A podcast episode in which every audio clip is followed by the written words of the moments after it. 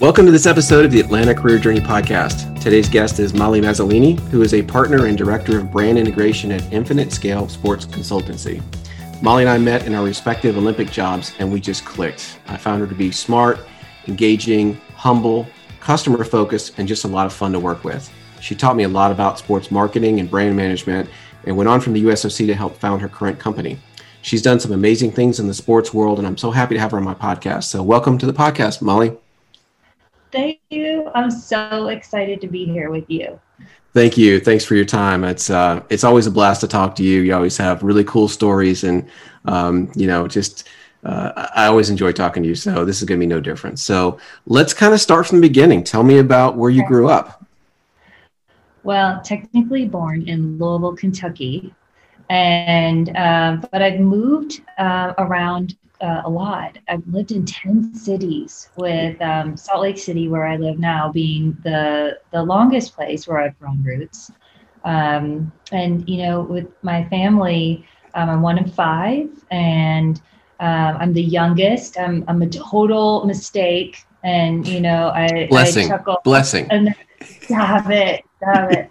Well, my next sibling is 13 years older than I, same parents. Oh, wow. um, and it's like my four older brothers and sisters were also kind of like my parents. Um, so uh, but it's cool because um, you know my parents my mom is now um, 86 and my dad is 91 and oh um, so they're you know depression age. So i have that com- comboed with uh, you know they grew up in the depression era and then combine you know being the youngest but yet the kind of having being an only kid in some aspects mm-hmm. but uh, multi-generational in our family for sure and yeah. um, so it's really helped kind of influence the way that i think about things and approach things and and just really conscious of that and and so i feel very fortunate to that you know I, I am a part of this family. And um, and I try and those things those values that my parents have taught me I try to move forward with my kiddos today. But yeah. uh, kind of going back to Louisville you know moved around a bit and actually lived in Atlanta at the age of two but then moved out um, a couple years later. Um, and I'll, I'll circle back to Atlanta a couple times in my career for sure yeah. But um, oh, I went to high school in Eugene, Oregon, and the reason why we moved around a lot is just because of my dad's job. He worked in the building products industry, and he um, really, you know, he, he was kind of a fixer of sales and marketing offices where he would help fix them and make them better and then move on to the next one. So a lot of people ask me like, "Oh, are you a military kid?" And uh, we kind of led that lifestyle, but um, not a part of the military. We just moved around a lot. Yeah, and it was in Eugene. Oh, go ahead.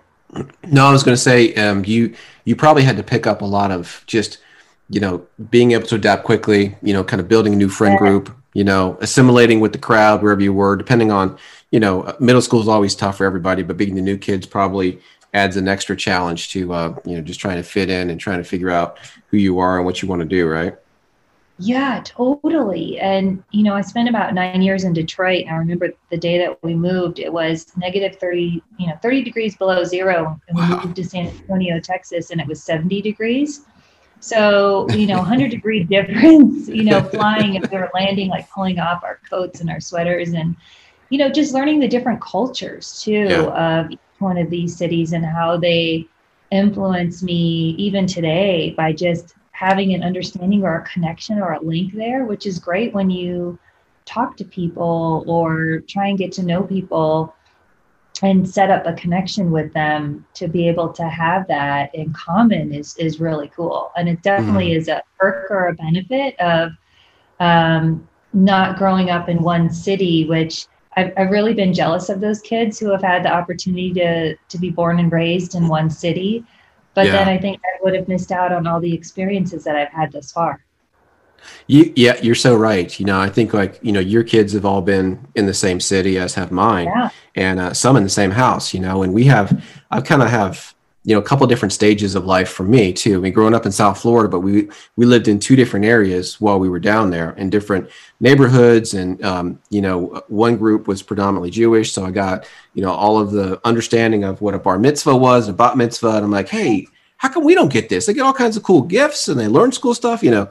So it was pretty funny. But then we moved to Atlanta, and you're right, everybody had been there since like kindergarten and we were the new kids. I have a twin sister and you know so the new kids from lauderdale listen to different music and you know what's with the belt buckles and the cowboy boots and stuff and it was just culture shock. But uh, you learn to just kind of appreciate what you have and you're right it does sort of make you who you are today and it gives you i think a little bit better adaptability than for somebody that's you know been in one place their whole life. It, it's probably a little more of a struggle than what you had to do yeah, perfectly stated. Perfectly stated. Couldn't agree more. So Eugene, Oregon. I've heard cool things about that. So you went to high school there, and you graduated there as well. Yes, I did. So, so um, it was a kind of a gift that my parents gave me, where um, my dad basically told his work, I, I need to be here. I, if we're going to move to Eugene, that's great, but Molly's going to be in high school, and I want to stay in one place for her. Um, for and so we stayed there all, all four years. Gotcha. Were there um, certain subjects you liked or activities you were involved in in high school?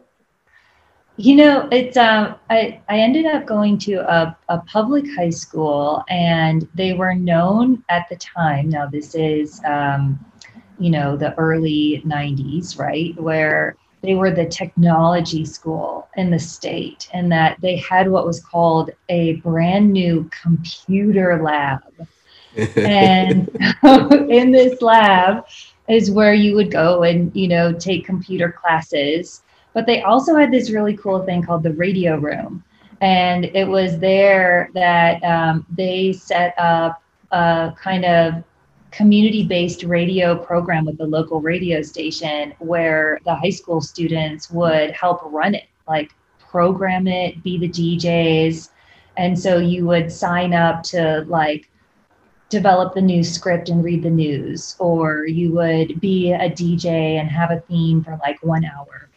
That's and really you would cool. transition. I know it was really cool, right? And so um, I was a part of that program for all four years, and I think it really helped shape, um, you know, just expressing myself and presenting myself mm-hmm. and and even to think through like what it takes to put a radio station on which i know right now everybody's probably like on spotify or you know have yeah. their own they don't listen to the radio anymore but i still love listening to the radio because of it yeah you you have a appreciation for how much work is involved in you know a four hour show or even a one hour show and what goes on behind the scenes and all that Yes, exactly. It's a lot of work. What you do is amazing because it's it's like a form of a radio show, right? Um, yeah. But it's the new modern um, take on it, and of course you're doing it because you're just like one of the most tech savvy people I know. you're too kind, Molly. Thank you. Yeah, it is fascinating. Um, I and that's amazing that you had that experience in high school because I know most colleges have some semblance of a radio station, and you get involved in that but um, in high school, it probably taught you a lot about just um, you know what what consumers are listening to, what they're interested in, you know how to present a message together. I'm sure that was really valuable skills to take into college and then certainly beyond there. Were you thinking of maybe doing something in communications to study that in college, or what uh, what were you thinking going into coming out of high school? It was actually my um, and they literally called it like the class was called radio room um, so my radio room teacher, um, Mrs. Wiper, who I adore, and she's like, you know, have you ever heard of public relations?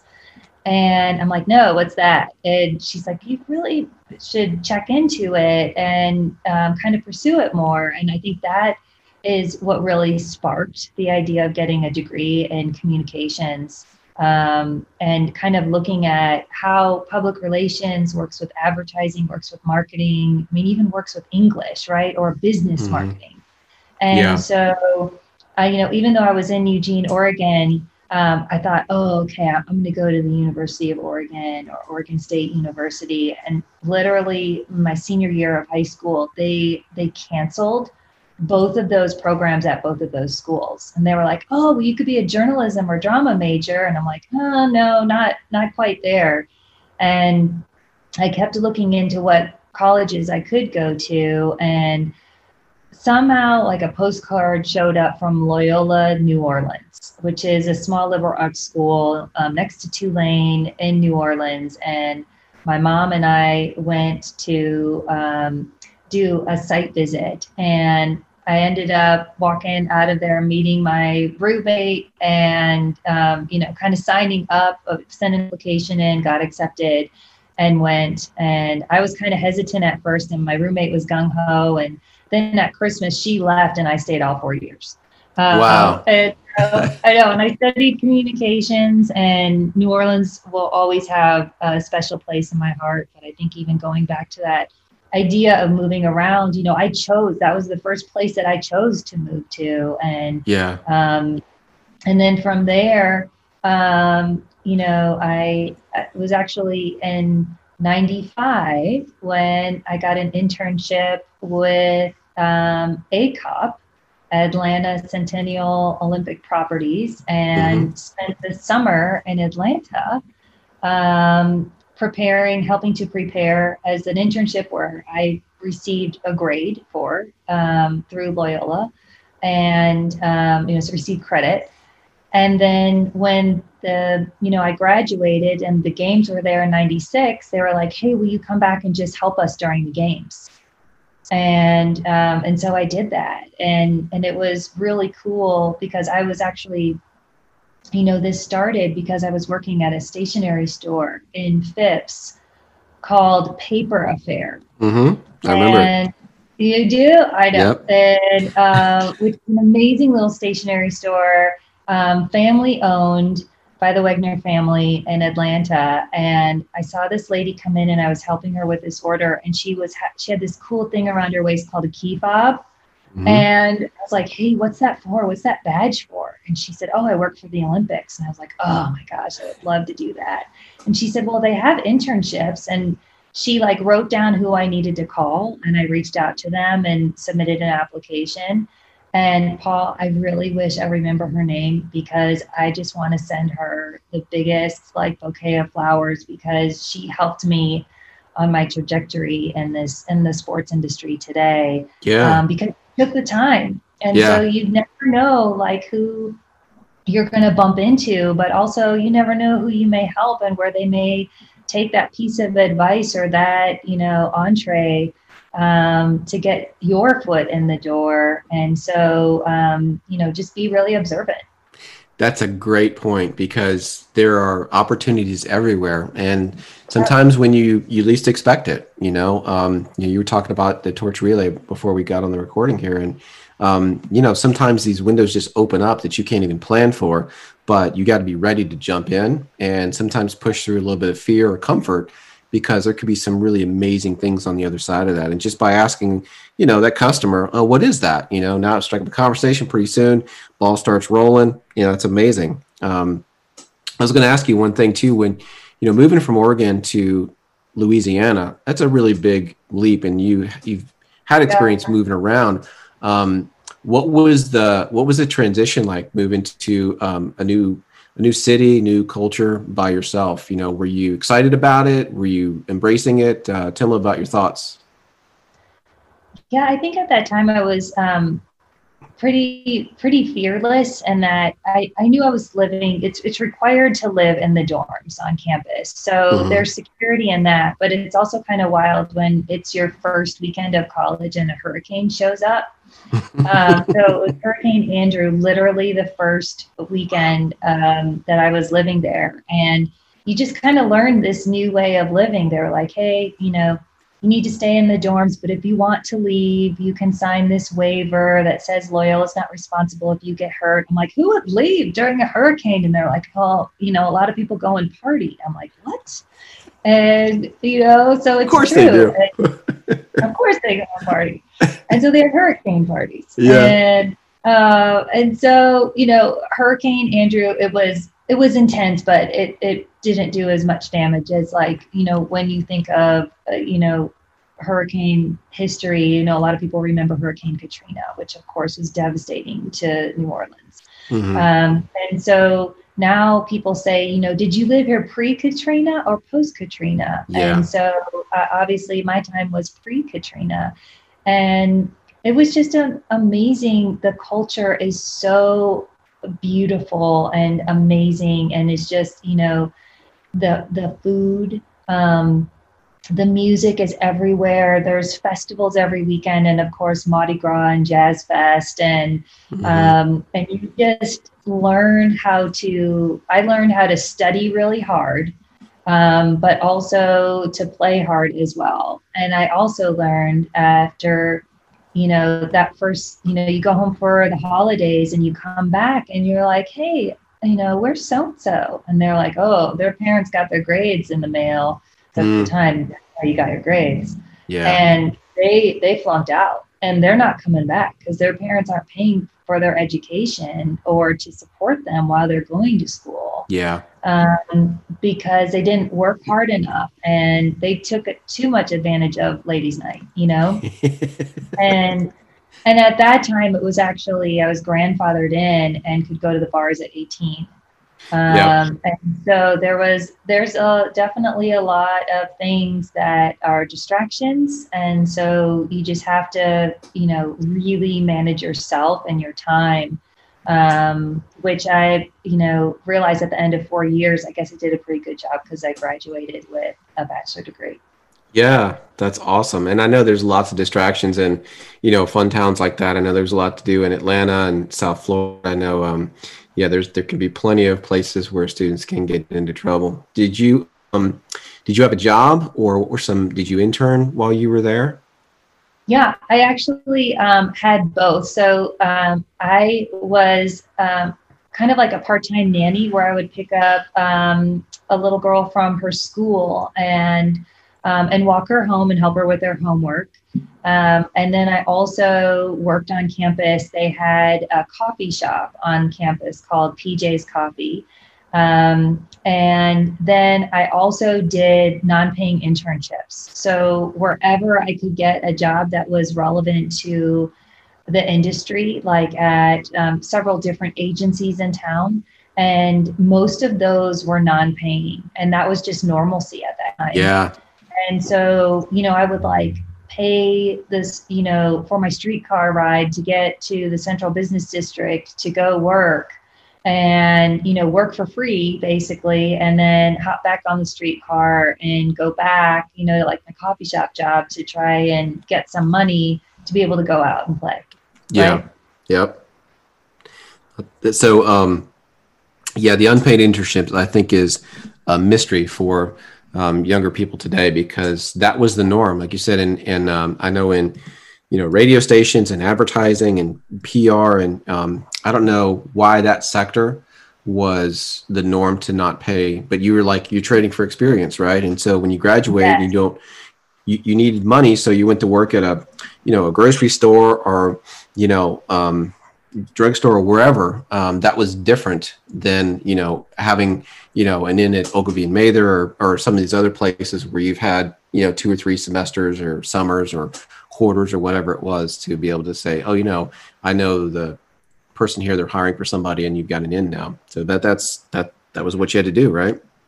Yes, absolutely. And and it was it was super great for me and um in that you know to be able to have the kind of career side but also um, you know the side that allowed me to stay closer to campus and um, and to to work and to develop develop that work ethic which is so important. Yeah. So when you got um, the uh, the offer to go to work for acop were you still in college at the time so um, the internship was the summer before my senior year in college, and then um, the actual, uh, you know, I would call it. It was probably more of like a temporary full time job during the actual Olympics, and because everybody knows that when they go and work for the Olympics, they kind of have an end date, and you know mm-hmm. that end date on your start date. Yeah. Which for me was the end of the games. Yeah. Um, and I actually had I was interviewing for full time work um, while also in Atlanta because I really wanted the opportunity to be able to stay there. Mm-hmm. And so my goal when I graduated from college is I really wanted to work for a corporation. I didn't care what corporation it was. I just wanted that experience after working at like small advertising agencies. And, um, you know, I just thought, oh, it'd be so cool to work there. And, mm-hmm. you know, through, you know, I, I knew Georgia Pacific was um, their kind of world headquarters was in Atlanta. And as I mentioned before, my dad is in the building products industry. And, you know, he knew somebody there. And I just said, hey, you know, do they have any openings? And um, so I met with their HR team, and they had an opening selling drywall, and um, and they offered me the position, and I was like, okay, let's do this. You know, I had not, I knew nothing about drywall. Yeah. Um, and um, and just had an incredible opportunity of like you know, of course, living in Atlanta, was like an hour and a half commute because I was living in Al- Alpharetta with my brother. No, mm-hmm. coming with my brother. And oh wow. Um, and so you know, I had to learn how to commute, right, and including taking MARTA um, um, to the building, working downtown. Um, worked with an incredible group of people and was in it for about a year. And I was like, you know what? I'm I'm not myself. I'm not happy. This isn't fulfilling my you know creativity at all. Um, but I learned an incredible amount of like not only building structures and you know the manufacturing process from the plant all the way to like you know Home Depots, right? Mm-hmm. Um, and what it takes to get drywall in your hands. Um, and it was definitely a great learning experience. But I knew I, I wanted to get back into the sports industry. And so I started looking for um, jobs there and ran across a position at the University of Kentucky Athletics Department to work in media relations. And so I gave my um, my notice and um, picked up and moved to Lexington, Kentucky.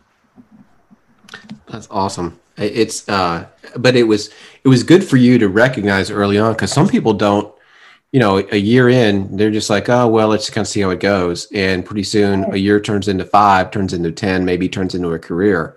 But you knew early on that that was, you know, you're working for a long time and you need to be happy or at least be doing something you've got a passion for, right? Totally. And especially when family members are like, you're not yourself. And, you know, but I think what was tugging from the other side was, you know, I'm, I'm really loyal and I, I hated mm-hmm. walking in there and kind of giving my notice because I wanted to, be able to give more to the position, but I, I knew it was prob- probably time and they felt the same way. Um, and then of course, you know, when I moved to Kentucky, um, it, it was just, you know, a place where I just thrived immediately, um, learning, you know, what it's like to be in media relations and collaborating with teams there and what collegiate sports are like, um, traveling with the teams, um, working with the coaches, working with media members, helping communicate how the teams are, are doing on the road, um, learning things like how to do a box score for basketball games. Uh, it, it, was incredible. And I just learned so much that I still, at both jobs, Georgia Pacific um, and the University of Kentucky, um, have have used today and and everything that I do. They were extremely foundational and important to me. Yeah, that's great. So you were there a year, and then what? What were you thinking um, beyond that? Was this going to be a career you were thinking, or was you just kind of like learning as you go and trying to see where your next fit might be? Yeah, well, at um, at the University of Kentucky, I was there for about two years, and then my contract was set to expire, and um, I was looking in um, a classified ad um, which is what you did back then because there weren't things like Glassdoor, right? that was um, in a um, new, a printed newspaper on paper, right? Right, a printed newspaper, and um, and I actually was looking at that time. You would be proud of me. I was online looking at the Denver, so I was like, oh, I kind of want to move back out west. Yeah. And I saw this job for the U.S. Olympic Committee, and I submitted my resume, and I get this call and I pick up the phone and I answer, and I hear this male voice on the other line saying, Where have you been? I've been looking for you for over a year. Where have you been? And I'm like, Excuse me? Do I know you? You know, who is this, please? And and it ended up being my boss, um, my new boss at the Olympic Committee. And he basically said that they had been looking for somebody with the experience that I had of having previous Olympic game experience and like being a project manager and part sales and just kind of all the things that I had done to date had kind of led me to this position of working for the US Olympic Committee um, to be able to help them with their corporate partners to be able to Olympicize their marketing campaigns. Mm-hmm. And um, and so it's technically working for the US Olympic Committee, but the job was based out of Salt Lake City as they were preparing for the 2002 Olympic Winter Games. And I was yep. one of the first people on site for the USOC permanently placed in Salt Lake City um, to be able to prepare for the games and also to be kind of a liaison for when people from Colorado Springs would come in um, to Salt Lake City as well. Mm-hmm. Yeah. Yeah. And so moving, because in the span of what, probably three or four years, um, yeah. you went from, well, maybe five years, but, you know, from New Orleans to Atlanta to Louisville to Salt Lake. And, yeah. uh, you know, certainly different cultures at each stop. So, um, what, uh, what were you thinking um, and just in terms of the role of you know this was this was this going to be you know a, a, career move do you think? Was this kind of were you thinking okay this is back in sports i'm in sports now um, already but now i can kind of build upon that? Is that sort of the was it intentional in terms of how you're connecting these dots or was it just sort of um, I, am not feeling the love now um, this looks really interesting and seems like a good fit let's kind of go with that. Yeah i think the probably the most intentional move was that it was within the sports industry mm-hmm. and um, you know, from a careers perspective. But from a personal perspective, I really wanted the opportunity to move out west. Yeah. Uh, and probably just because I, I, had such a great experience in Oregon, um, growing up and going to high school there. And I had never been to Salt Lake City with the exception of like an airport layover, right? And um, and I really didn't know what to expect. And in fact, the local culture in Salt Lake City is, um, you know, a lot of people think of, you know, the number one question that they ask me now is, "Are you Mormon?" Yeah. And you know, it's just that is a big part of the culture and community here. And so I immediately had like, you know, I, I didn't know what to expect. So I was like, okay, mom, you need to send me coffee because Mormons don't drink caffeine, and they that means that they don't eat chocolate because there's caffeine in chocolate. So I need a care package like once a week because those are my two major food groups. and you know, but then I get here, and at the time, this really incredible, um, and he was an intern. His name is Adam, and he picked me up, and he's like, Molly I know you're not from here, but if you have any questions, you just ask me and I will take care of it. I will I will help answer. I want to break all the myths of Utah and Salt Lake City and you know, he just wanted to make me feel comfortable here and he did immediately. And I've never forgotten that. It was such a a small way for him to help. Um, and of course, I asked him a ton of questions. Um, and and it's something that i do today. I continue to do especially when i travel and people ask me um, you know like is my husband mormon? Um, can you get a drink there? Um, mm-hmm. you know there's just a lot of myths that need to be broken. And um, and i just love that i can kind of be an ambassador for it. And you know going back to the actual position um, I, there was just something special about working for another Olympic Games. So I'd worked for the Summer Games in '96, and this was a Winter Games. And mm-hmm. also, it's really rare that people have the opportunity to work on the uh, an Olympic Games and prepare four years out for them. Usually, a lot of people are they staff up quickly, kind of you know six months out and then you know you have an end date and there are people that just kind of go from games to games to games yeah. And then there are kind of long haulers like you and me who, you know, have had the opportunity to be a part of several games. Um, and of course, for this set to be able to be four years out for 2002 was an incredible opportunity. Yeah, it really is something special. And, uh, you know, just having seen it one with my wife Julia working on the Atlanta games, and then me coming on board to Meridian close to the same time you started at the USOC, and really kind of seeing what goes on behind the scenes and everything that goes into an Olympic sponsorship and activation and hospitality and all of those things. It really you take it for granted as a as a sports fan, just kind of watching the event on TV. You know how much actual coordination work goes on and how many people it takes to really you know make it look easy and to make it look polished to make sure that the athletes get where they need to and the sponsors get where they need to and the fans and broadcasters and all that stuff. It's just yeah it's really amazing. I i, I really enjoyed my time working there. It was one of the coolest jobs i've had. And got to work with you too so it was really a lot of fun. Yeah. Oh my gosh. So cool. so yeah we so we get through salt lake um, and then were you obviously you kind of knew there was an end date with that particular games, but were you thinking of sticking around um, and doing other things with the USOC, or what was kind of going through your mind? So we um, literally packed up all the boxes and sent them back to Colorado Springs, and they closed down the offices as the the games were closing up, and um, and so I was given the opportunity to move back to or move to Colorado Springs, but to do the same thing. And I thought, you know, after four years, I really wanted something different, a new challenge, and there wasn't an opportunity to do that. So I just I said, hey, you know, I will be here.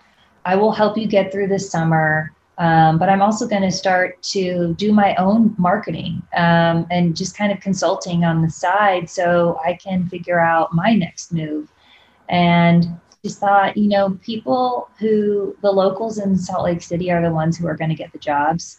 And so I started looking out of state. And it was about the same time that my now two business partners, Amy Lucas and Cameron Smith, they were trying to figure out what they wanted to do. And we all realized that the three of us had developed this methodology during the games that allowed us to come together and to support the Olympic sponsors and suppliers by helping them figure out how to properly use the Olympic marks and terminology that they were contractually obligated to use and to do it in a way beyond you know just stamping it hey yes or no like that packaging or that promotion or that campaign. Yeah it's cool but you can't do that.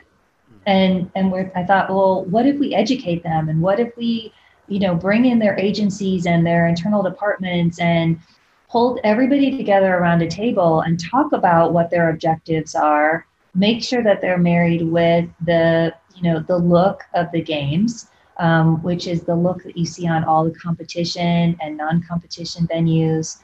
And then there is this thing called a graphic standards manual. And you know what are the proper way to use the logos and the color palettes and the mantras? And how to use Olympic athletes appropriately without um, disrupting their eligibility. And, you know, there's so many things to take into consideration that also fall under a contractual obligation between the sponsor and, um, you know, the U.S. Olympic Committee and the Salt Lake Organizing Committee and the International Olympic Committee. So mm-hmm. it's a mm-hmm. lot of pieces parts and we thought okay we can bring everybody together around a table and and have this council of people and help these sponsors figure out how to basically bring their ideas to life and give them whatever resources that they needed.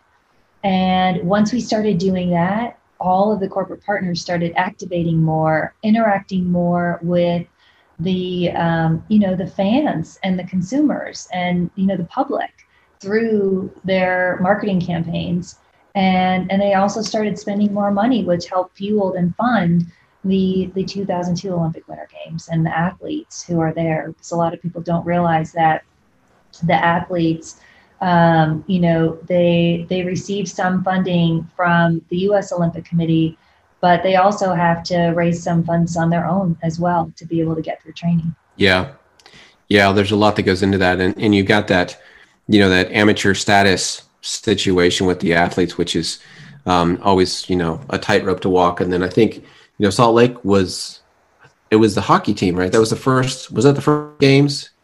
No, uh, eight ninety eight I think was where they let NHL players play in the hockey, and uh, oh, so yeah. some athletes some athletes were pros and others weren't. And um, I remember there was one was there was a there was a skier from Colorado. He played for the Buffaloes football team, and he was an alpine skier oh, downhill. That's it. Yeah, and yeah. he had yeah, and I think there was some there was some wrinkle where he got into. and I don't know if it was a sponsor deal or if it was just because he was able to, um, you know, he could make money in one aspect, but then he got penalized in in his you know amateur status in another sport. It was kind of crazy. It's totally crazy. Yeah. But it was through this methodology that you and I worked really closely together. Yep. And uh, you know, to be able to support, you know, what the International Olympic Committee corporate partners were doing as you were working with Meridian. Yeah, and I remember we were talking about just the the clunkiness of these approvals and how you had to go through all these hoops and it was back in the day was you're faxing something back and forth and the fax wasn't in color so you couldn't tell is the color scheme right. Back to sort of like the branding and graphic standards you know it was hard to really tell so you're back and forth on the phones. And i think you and i had some just some some ranting sessions where like there's got to be a better way. So yeah we started putting these some ideas together and testing things out and got an online approval system put in place, which was pretty revolutionary back in the day. And um, I still remember the folks we had in Lausanne, they were sharing a dial up modem at the time with the office, which was just unbelievable. but, oh you know, so yeah, to download an image took, you know, 30 minutes to get something because, you know, there was four people downloading something different. It was just bizarre. Oh my God. But yeah, no, but such humble were- beginnings such humble beginnings, but you were literally inventing new technology to for these corporate partners to be able to get approvals through. I mean, kudos to you, dude. Yeah, well, thank you. I think you know this. One of the lessons that I I took from that is sometimes you can get so ingrained in what you're doing and I think people that have been doing it, you mentioned, you know, people going from games to games to games, then they just sort of go, well, this is the way you do it, you know? And yeah. I think for somebody on the outside going, well, this is insane. You know, I can't believe we're not doing something different. Like, why isn't it different here, you know? And so I think you and I were kind of new to that world and just, you know, started asking simple questions and didn't get the right answer back. So we thought, well, why not? Let's figure out a way to change it. Yeah. Right. Very and cool. did. So we so did.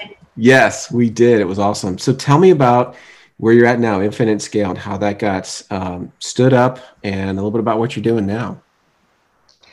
So, you know, kind of going back to that idea of the methodology, we knew that the IOC had recognized that work as one of the hits of the games, right? They kind of have this internal report that goes around. And we were like, hey, why don't we, you know, we started to get together for like coffee once a week, which turned into, hey, why don't we continue to do what we did during the Olympics, but do it with events within the sports and entertainment industry and venues within the entertain sports and entertainment industry. And so that's how Infinite Scale was literally born in the fall of 2002. So Amy, Cameron, and I are equal partners. Um, we started Infinite Scale basically using, you know, office supplies that people were donating from the Olympics and putting these big bins to like give to schools. And I bought like a fax machine at the garage sale that they had when they were trying to liquidate all of these items. And, uh, you know, and a couple little odds and ends and um, and that's how we started it. Um, we rented space in an office um, across you know across town, um, and uh, probably about a year into it, we received this FedEx envelope that had the opportunity to be able to bid on Super Bowl, and it was. Um, we it was 10 proposals were sent out it was invite only Eight decided to respond, including our team. Four were shortlisted, and one got it, and we got it. It was us. It was Infinite Scale, and we did five Super Bowls back to back, and we just couldn't believe it. And um, it really kind of put us on the map when you have the opportunity to be able to do the Olympics and then Super Bowl. People understand who you are and what you do and um, they get okay you're designing the look and decor and oh yeah you're helping you know with the placement of these teams and these corporate partner logos and you're creating these fan experiences by integrating the brand into these sport venues and um, and and that's what we do at infinite scale and we've been going for 18 years strong That's an amazing story. And I remember when you got that first Super Bowl gig, it was um, pretty amazing. And I think the work that you did, you know, during the games, kind of, you know, you cut your teeth on that. And, you know, Super Bowl is a big event, but it's only one day, right? So it probably seemed yeah. like it was, you know, none of this is easy, I know, but, you know, one day versus 16 is, um, you know, yeah. it's like, oh, yeah, of course we can do this. We're great at this. Yeah. yeah. yeah. Well, the look that you guys have done has just been amazing. So I, I, I've uh, watched with amazement from afar that you you all have done some really good things. Tell me what other stuff you're doing besides uh, the Super Bowl work that you did. So um, we've actually had a really great, you know, you kind of find your niche after a while, and a lot of clients come to us because of a large scale projects, um, like all of our venues work. So um, and and doing this work in a very cohesive manner, and I'll give you an example um, Levi's Stadium, which is home of the 49ers.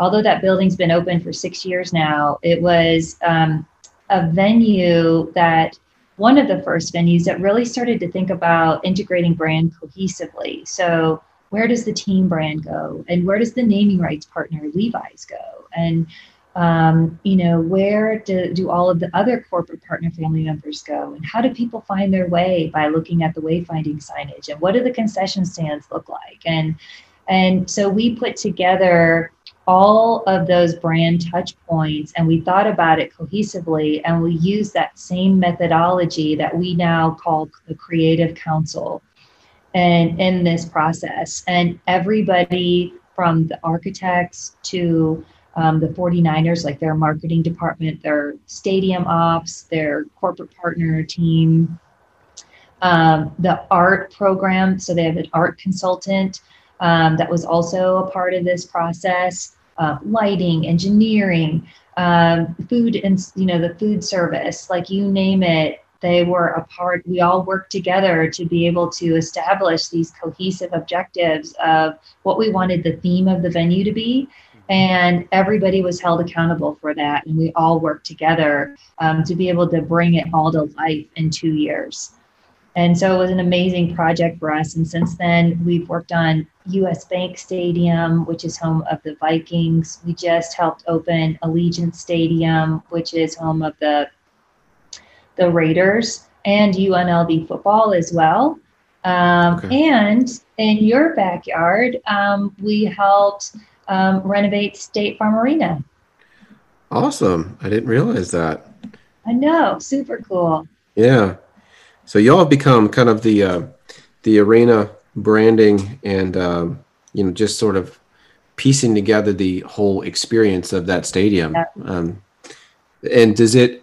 So did you work with? Uh, I know that I'm getting the, the the stadium, but the the Las Vegas stadium was brand uh-huh. new, right? And so is it? Yeah is it easier to come in when things are being built from the ground up or do you find or a challenge when you've got an existing stadium and you come in and sort of redo everything um, they all have their challenges believe me um, i think yeah. it's easier with the brand piece to be able to start with that blank canvas yeah. Um, and you really have to have on the renovation piece you really have to have you know someone internally like on that team who's real what usually happens with venues is after, you know, 5, 10, 15, about 20 years. It's kind of a life cycle, right, for a venue where before it goes through a renovation.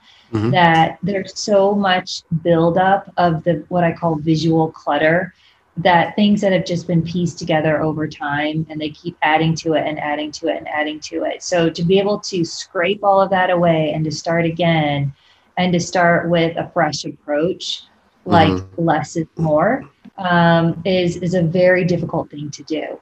Um, and teams have done it and they've done an incredible job at it but it's just kind of like a home renovation is always harder than building something from scratch yeah that's amazing how do you know uh, i just find this fascinating because i'm a huge sports fan but how do you know if you hit the mark you know like you get to the end because i'm thinking in terms of software development and websites and you can kind of track you know, um, digitally and metrics and usability and all that yeah. stuff. How do you know that you did a really good job on, you know, Levi Stadium versus US Bank versus State Farm Arena?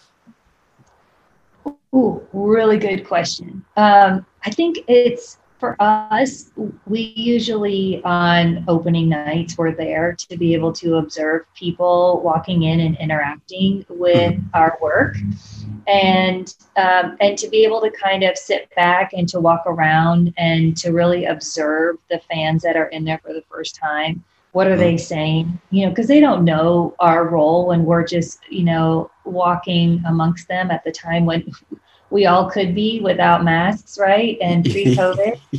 yeah. Um, so it's really cool to be able to hear that. And then literally teams will send out fan feedback and they will ask for surveys. And, you know, for example, about once a year with Levi Stadium, I'll get a call from Al Guido, the team president. He'll be like, okay, we just got our survey back and this is what they're asking for. Let's do it. And I want to surprise my fans. And I want it done before, um, you know, opening day, right? Like that happened literally and um, after the first season, he made that call. And we were like, okay, got this. Cause we, we already know their style. We already know their brand.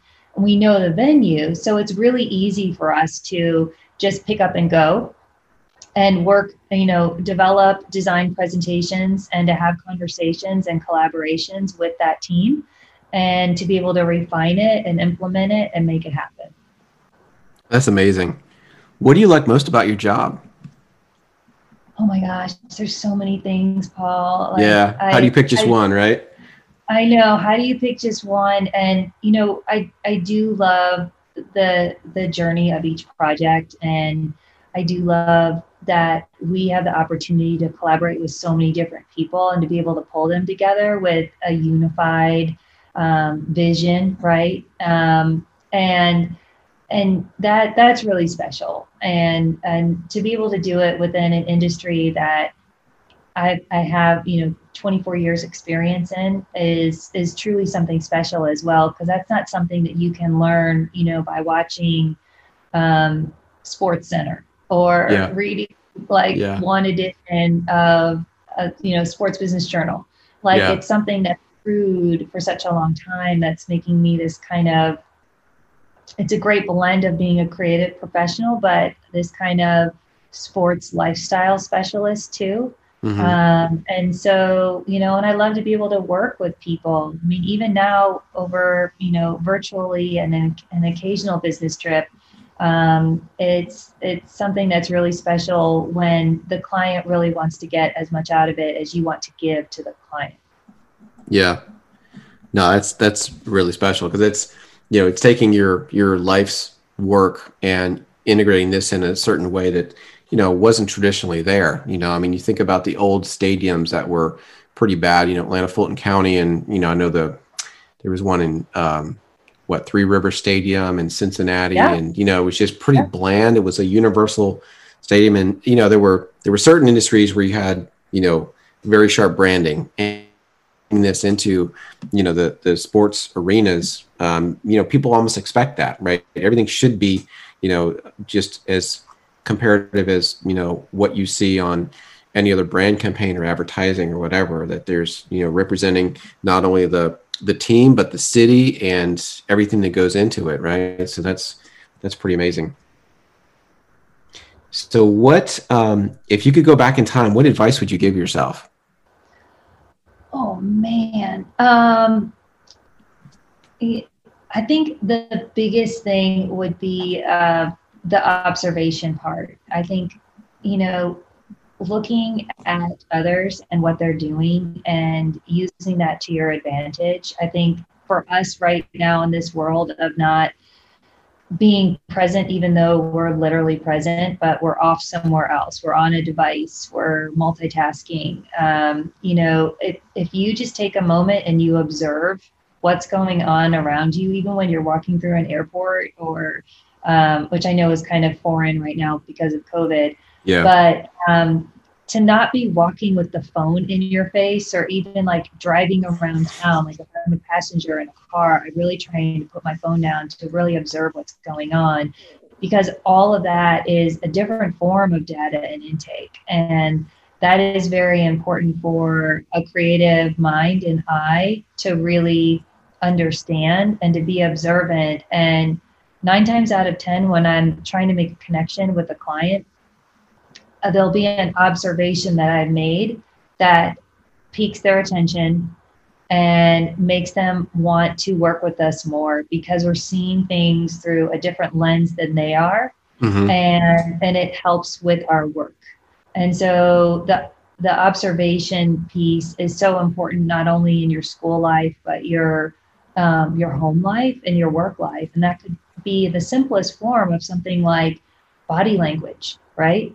Um, and and just really paying attention to those details um, and really putting in that work. Um, so you can be observant because it will help you in everything that you do. That's really important because we can um, we can get really distracted. And i know um, i've got two kids that have been diagnosed with add and it just seems like we all have it now because you've always got this this device distractor in your hand and you always seem to be um, you know, either addressing it or being, um, you know, alerted by it. And it is really, I don't think there's anybody under 25 that can sit in one place for a half hour and just think, you know, because um, yeah. it just, it's these digital natives, everything's been ingrained about everything's at your fingertips. And yeah. you should always be sort of searching and going after stuff rather than just absorbing, analyzing, and then coming up with some, like you said, some creative inspirations. You know, that's, that's really powerful. And I think that can probably be a lost art if you're not careful. True, true. So yeah. True. Awesome. Words of wisdom from Molly. That's amazing. I'm well, listen. well, I think, um, yeah, I think we had a really good chat today. Thank you so much for your time, Molly. It's always great to catch up with you and hearing about your journey and some of the things that uh, you've done. Really just amazing work in the sports field. So thanks so much. Oh my gosh, thank you for having me. It's been, you know, we met what about 20 years ago and here we are. We're just catching up like we we we you know, there wasn't a long pause and just so grateful to you and congratulations on this awesome podcast. Really honored to be a part of it. Thanks, Molly. I appreciate it. We just pick right up where we left off, right? That's right. All right. Well, thanks again. All right. Take care.